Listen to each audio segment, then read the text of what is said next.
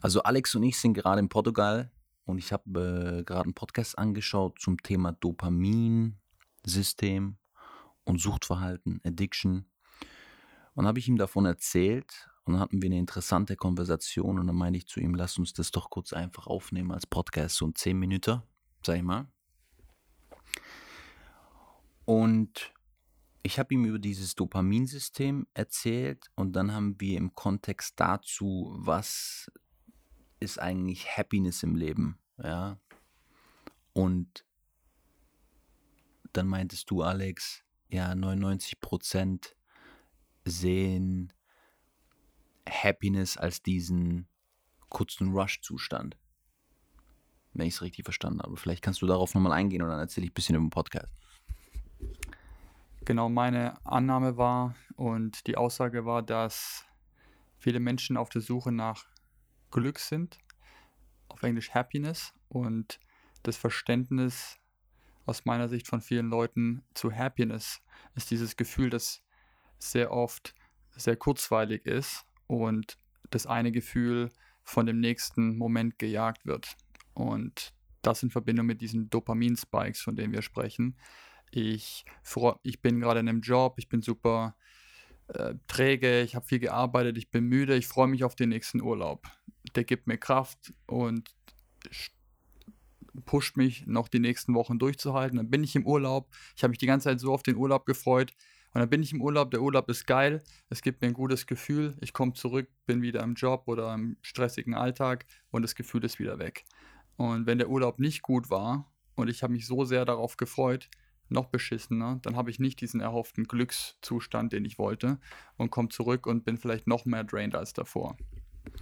Das heißt, meinst du diese, dieses Jagen nach diesen kurzen Spikes von, sag ich mal, von einem Dopaminausschuss, weil du es ja aus deiner eigenen Erfahrung hast, oder? Deswegen ist es so präsent bei dir. Vielleicht mal als Beispiel, du hast jetzt das, den Urlaub als Beispiel genommen, aber vielleicht mal ein Beispiel von dir persönlich, das ist, glaube ich, interessanter.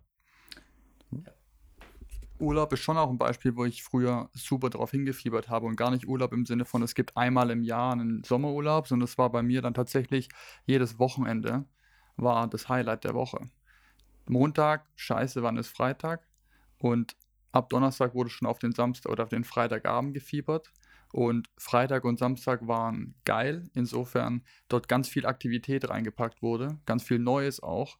Abenteuer, Abwechslung, Partys, Reisen, Frauen, alles, was dieses in Anführungszeichen Glücksgefühl ausgelöst hat. Und dann war es so, dass es nach einer Weile halt nicht mehr gereicht hat, mit Kumpels in Stuttgart rauszugehen oder irgendwo eine Stadt in Deutschland anzugucken, weil hat man schon alles gesehen. Dann war es okay, jetzt reisen wir woanders hin, weil da gibt es dann mehr Glück. Hier finde ich es nicht mehr. Mhm. Also es ist ein, ein größeres, in Anführungszeichen, Event. Dann ist es nicht mehr ähm, wir gehen nur normal feiern und in eine Bar und in Clubs, sondern dann muss es was krasseres sein, dann muss plötzlich noch ein Boot mit dabei, dann muss man irgendwo in Saint-Tropez rumschippern, weil dann gibt es einem dieses bessere Gefühl. Mhm. Aber alles fleeting, das heißt immer nur diese kurzen Spike-Momente und dann geht es wieder zurück. Okay, verstanden. Lass uns mal dann jetzt das im Kontext zu diesem Podcast bringen, den ich angehört habe. Und zwar, was ich mega interessant fand. Ähm, Dopamin ist ja, wenn man über das Thema Motivation redet, so der Hauptneurotransmitter, der einen motiviert, etwas zu wollen.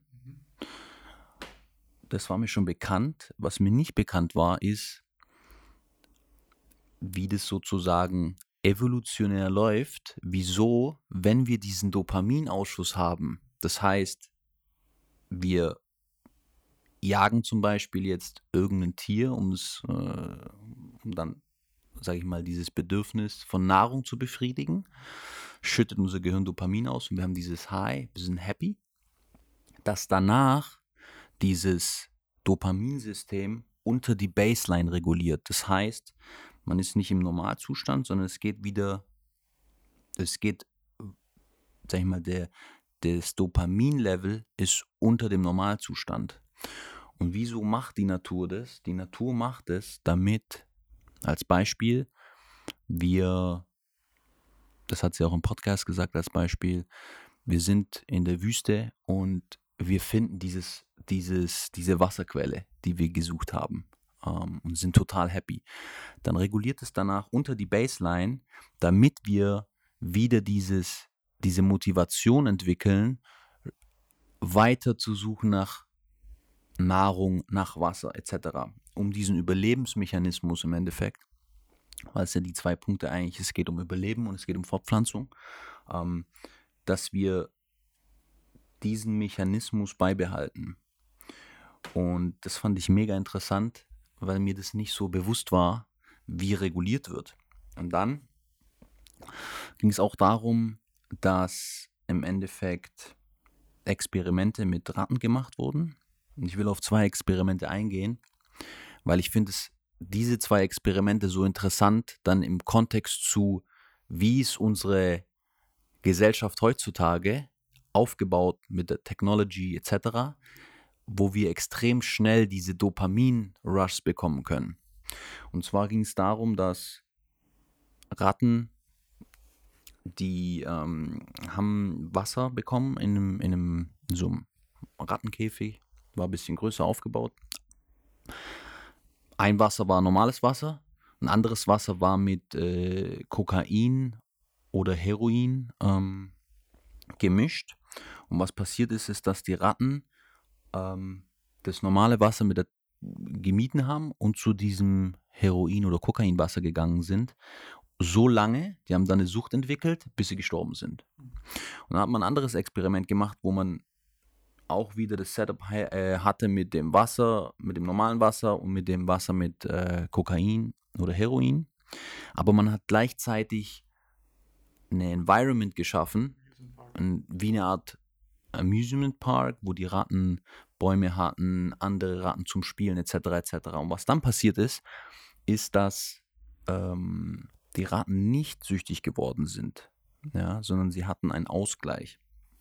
Und dann, das war ein Experiment, wo Joe Rogan drauf eingegangen ist. Und dann hat sie aber gesagt, und das war das Interessante, dann hat sie gesagt, ja, aber wenn du jetzt in den Amusement Park dieses Rat Wheel reinstellst, also so ein Wheel, wo die Ratten draufgehen können und dauerhaft rennen, dann werden die das machen, weil dieses äh, Rat Wheel reinforced so stark nochmal diese, diesen, diese, dieses Dopamin und die werden nicht aufhören. Das heißt, obwohl sie dann diese Environment haben, werden sie süchtig. Viele Ratten von diesem Rat Wheel. Ja, und die haben dieses Rat Wheel dann auch ähm, in Umgebung gestellt, in, in wilde Umgebung.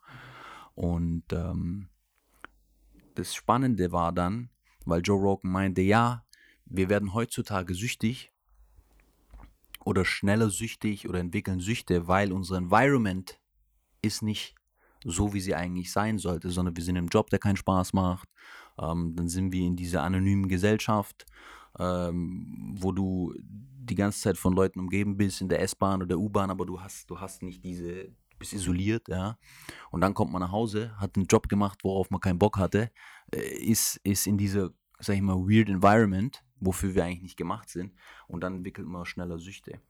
Und dann meinte sie, und das war das dann äh, das Interessante, und dann der Bezug auf dieses Rat Wheel ist, ja, aber ein Punkt ist auch, selbst wenn wir diese Environment wenn du eine Top-Environment hast, entwickeln wir heutzutage viel schneller Süchte, weil wir diese Technologien und diesen Zugang haben zu schnellen Dopamin-Spikes. Also, hey, ich kann mein Handy rausnehmen, kann schauen, wer hat mir wieder geschrieben, in WhatsApp oder in Instagram, was ist passiert mit den Likes. Wir haben diese, diese, diesen Zugang zu, ich sag mal, schnellen Dopaminausschüttungen. Und der Punkt ist, das hat sie auch im Podcast gesagt, was mega interessant war, ist, dass wenn man einen Dopaminausschuss hat, der schnell hochgeht und dann, wenn er wieder runtergeht, dieses Dopaminlevel unter die Baseline, wenn man dann zu schnell wieder dieses Dopamin, diesen Dopaminausschuss sucht und auch bekommt, dann gerät das System in Disbalance. Und in dem Moment, wo man das Dopamin dann nicht mehr hat, ist die, sag ich mal, dieses System balanciert sich nicht so schnell aus und dadurch können viele schneller und leichter Süchte entwickeln. Und dann meinte der Alex, ja, ähm, das ist, was die meisten dann heutzutage als Happiness sehen. Wir haben diese Environment, wo man schnell diesen Dopaminausschuss, sag ich mal, finden kann. Und das wird dann als, sag ich mal, Happiness oder Glück äh, anerkannt. Und dann meinte ich zu ihm, ja. Und das ist dann meine Hypothese. Und da haben wir dann, glaube ich, aufgehört zu reden, haben gesagt, komm, lass einen Podcast machen. Meine Hypothese ist, ähm, wenn, und das spielt schon dann auch auf das von Joe Rogan irgendwo wieder, ist schon zu sagen, wenn man diese Gefühle wie Dankbarkeit oder Liebe, die tiefer schwingen und langfristiger in sein Leben integriert hat, wo was auch natürlich äh, Arbeit ist irgendwo. Ja, gerade das Thema Dankbarkeit. Es gibt nicht umsonst so Themen wie Dankbarkeitsjournal, wo man das, sage ich mal, trainieren kann, Fokus auf Dankbarkeit zu legen. Aber die Hypothese ist, wenn man diese Gefühle wie Dankbarkeit und Liebe in sich entwickelt, darauf fokussiert, ist man weniger anfällig für Dopamin-Rushs. Und das Zweite, was ich zu ihm meinte, ist, wenn man auf diesen Weg geht, dass man sagt, I'm not attaching myself too much to emotions. Also im Sinne von, ich, ich versuche nicht diese Glücksmomente festzuhalten, sondern ich lass mich, ich bin eine Welle auf dem Meer und mal ist das Wasser ruhig, mal sind es Riesenwellen. Das heißt, wenn es ruhig ist, ist vielleicht, ich bin in einem Pain-Zustand oder mir geht es nicht so gut, auch diese Gefühle anzunehmen und zu spüren und sie nicht, sage ich mal, im Kopf als negativ zu deklarieren oder zu taggen, sondern einfach annehmen, was ist. Das heißt, die Kombination sozusagen aus diesem Gefühle zu spüren, positiv und negativ, um bei beiden Feelings nicht zu stark reinzugehen und sich zu attachen, sondern sie einfach annehmen als was sie sind, plus die Kombination Gefühle wie Dankbarkeit und Liebe, ich sag mal, stärker schwingende Emotions, wenn man es so ausdrücken will. So drückt sich auch zu fördern, etablieren, wie man es nennen will. Dann entsteht in einem ein Grund Happiness, eine Grundzufriedenheit, ein, eine, ich sag mal, Roots in der Erde, eine Erdigkeit, eine Ruhe, aus der man agieren kann, ja. Und ja, da, da haben wir dann aufgehört im Endeffekt. Alex hatte dann noch äh, Gedanken, habe ich gesagt, stopp, stopp, stopp, behalten für später für den Podcast. Deswegen jetzt, äh, let's continue here. Du sagst aus einer inneren Ruhe heraus, ich würde das beschreiben als, ich habe das schon oft auf dem Podcast erwähnt, bei mir war es davor die Suche nach Glück durch dieses Jagen von einem Event auf das andere. Real, zu realisieren, das wird niemals enden, weil es wird immer noch eine Schippe draufgelegt und das Gefühl danach von dem Ausgleich vom Dopaminsystem ist, der Montag danach wird noch beschissener, je krasser die Party war. Es ist so, fuck, jetzt bin ich wieder in dem monotonen Loch. Gestern war ich noch in Vegas, jetzt bin ich bei irgendeinem so Scheißtermin und äh, möchte hier nicht sein. Und dann in das Gefühl reinzugehen, nachdem so eine krasse Differenz herrscht von 24 Stunden davor hatte ich das krasseste Erlebnis, das ich jemals hatte, mit so viel Dopamin zu und jetzt bin ich in so einem tiefen Loch, dann dort zu sitzen, gegebenenfalls ohne eine Meditationspraxis und eine Awareness davon, dass das überhaupt notwendig ist, das dann auszuhalten. Und das Wort, das ich da für mich sehe, ist dieses Gleichmut und Gelassenheit, also die Ruhe, von der du sprichst, okay damit zu sein, dass ich mich gerade so fühle, es nicht zu labeln und zu sagen, das ist schlecht, gestern war es gut, jetzt ist es schlecht und ich muss dafür sorgen, dass das Schlechte weggeht und wieder gut wird. Und wie auch in dem Podcast besprochen wurde, dann in dem Moment, wenn es besonders schlecht sich anfühlt, dann natürlich hoch anfällig zu sein für den nächsten Hit, den wir uns dann suchen und der ist in jeder Hosentasche verfügbar. Handy raus, äh, der Alkohol an der Bar am Abend, sich mit Leuten treffen, ablenken, die ganzen Sachen, die dann sofort genutzt werden. Je unbewusster man ist, desto schneller passiert es. Ähm, desto schwieriger wird es da rauszukommen. Und deswegen war für mich dann irgendwann mal der Switch und die Realisierung da, okay, das wird niemals zu Ende gehen, dieses, dieses Wheel, das wird immer nur noch krasser. Das gleiche ist mit dem Geld gewesen, so okay, die, die ersten 100.000, die werden zu 200, 300, 400, irgendwann wird es eine Million, 10. Wenn das das einzige Ziel ist, das Gefühl zu jagen nach mehr Geld gibt mir die Befriedigung und ich fühle mich gut dabei, dann wird das auch niemals aufhören. Und dann der Weg nach innen zu schauen und zu sagen, okay, was ist es eigentlich, was ich suche? Eigentlich, und das wird jetzt von mir gesprochen, eigentlich suche ich nach einem Gefühl von innerem Frieden. Was ich damit meine, ist dieses Gleich, Gleichmutsgefühl oder diese Gelassenheit. Egal was draußen ist, du hast von einem Ozean gesprochen, egal wie hoch die Wellen sind oder ob es keinen Wellengang gibt, ich bin okay damit. Und gleichzeitig diese positiveren Gefühle zu kultivieren, wie Dankbarkeit ist sicher das Stärkste ganz oben. Und ähm, Freude und Verbundenheit und solche Sachen zu realisieren, die sind immer da. Ich kann die trainieren, ist wie ein Muskel, aber das musst du tun. Rogan hat auch gemeint, er sucht sich speziell immer harte Challenges, die normal kein Mensch sich aussucht, weil so viel Pain oder so viel Überwindungskraft notwendig ist, um einen neuen Skill zu lernen. Er spricht von Martial Arts oder irgendeinen Comedy, Comedy Stand-up-Comedy, wo du dich blamieren kannst vor tausenden Leuten, wo es viel Überwindung kostet.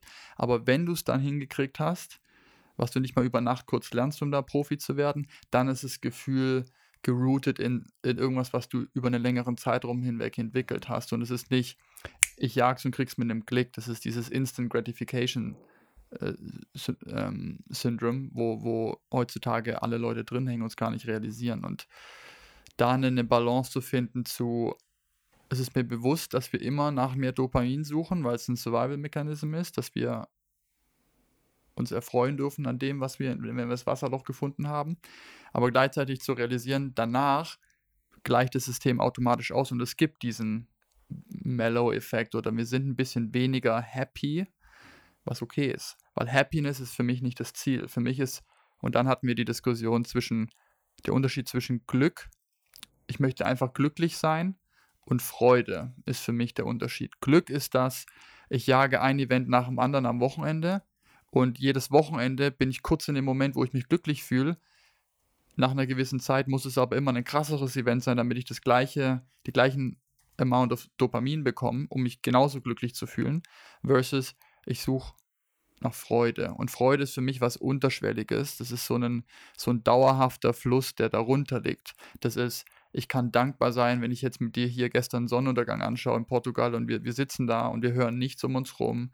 Äh, es sind keine Substanzen im Spiel. Wir sitzen einfach nur da und die Sonne geht unter und wir hören nichts und sagen, wir sind ganz schön Glück, wir sind vom Glück gesegnet, hier sein zu dürfen und sowas beobachten zu dürfen, wie gut es uns geht. Und dann ist es kein Gefühl von, boah, geil, krass, das ist ein ruhiges, freudiges Dankbarkeitsempfinden. Und das ist sehr viel stabiler für mich als dieses ständige Jagen nach anderen Peaks. Ja, was, was auch interessant war, so persönlich für mich, ähm, ist ja auch bekannter, ich glaube, die letzten Jahre dieses Dopamin-Fasting, ja. Und das ist ja auch eins ihrer ersten Punkte, sage ich mal, in ihrem Protokoll zu sagen, hey, bring dein Dopaminsystem wieder in Balance, dass du selber mehr Dopamin produzierst, indem du ähm, diese, diesen Dopamin-Rush, ja, zum Beispiel Handy etc. aus dem Weg gehst, äh, Computerspiele etc., wo man sich diese Rushs holt.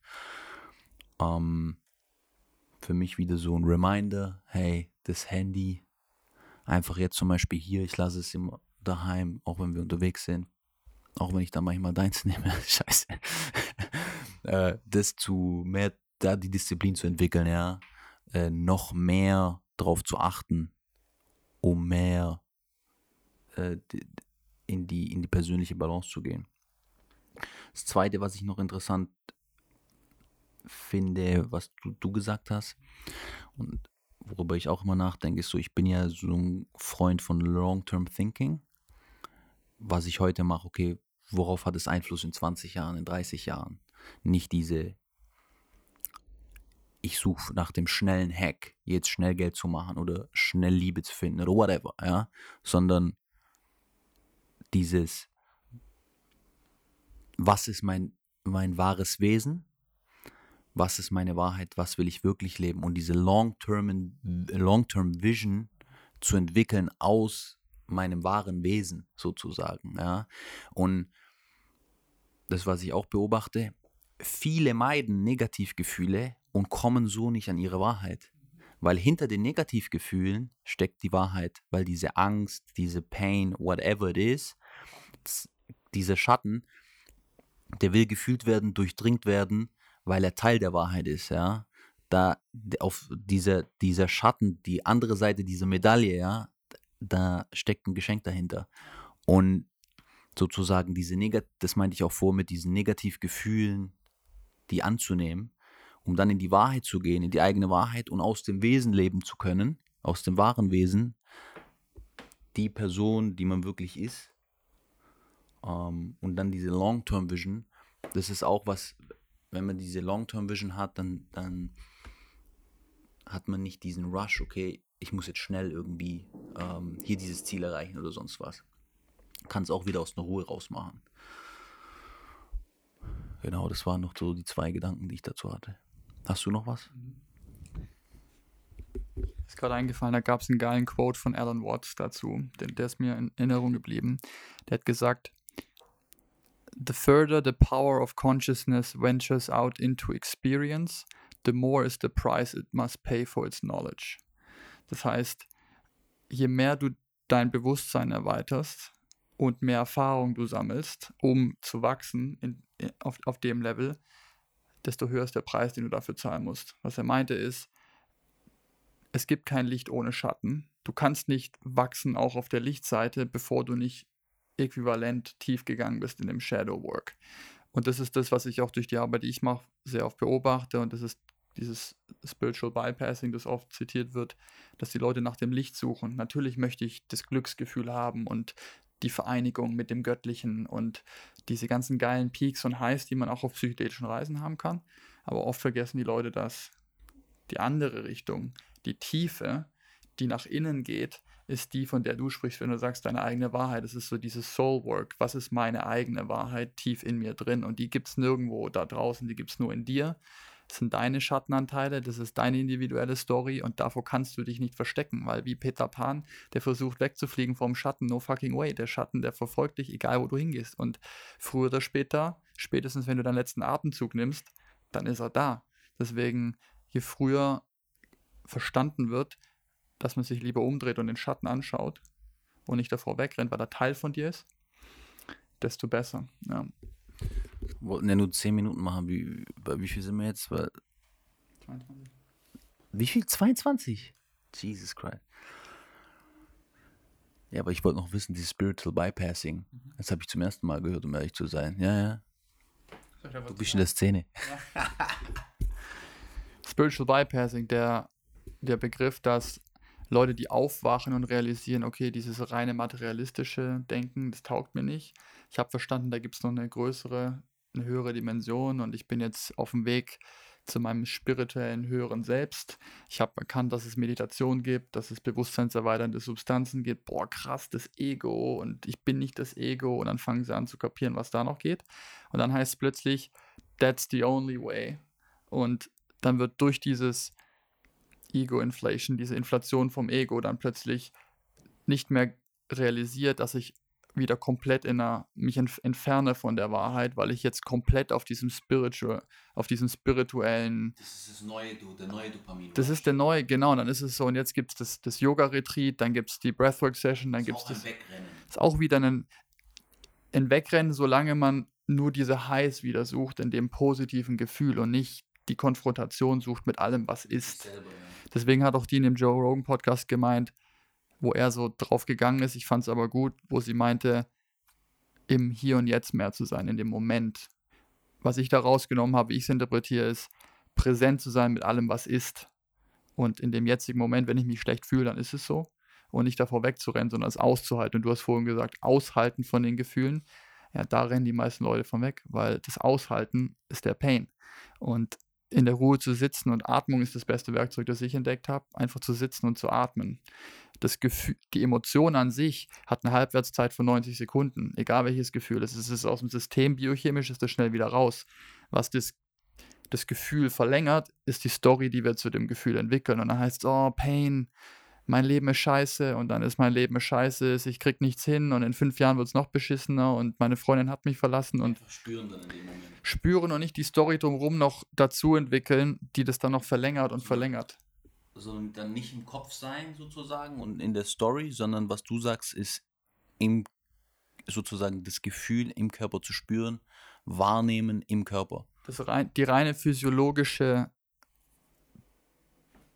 das reine physiologische Gefühl, ja, einfach das, ich spüre Druck in der Brust. Ich habe Den Druck spüren dann. und den Druck spüren und Augen schließen, atmen und dann in dem Moment einfach fühlen. Einfach fühlen in Anführungszeichen, weil genau das ist das, was die Leute nicht gelernt bekommen.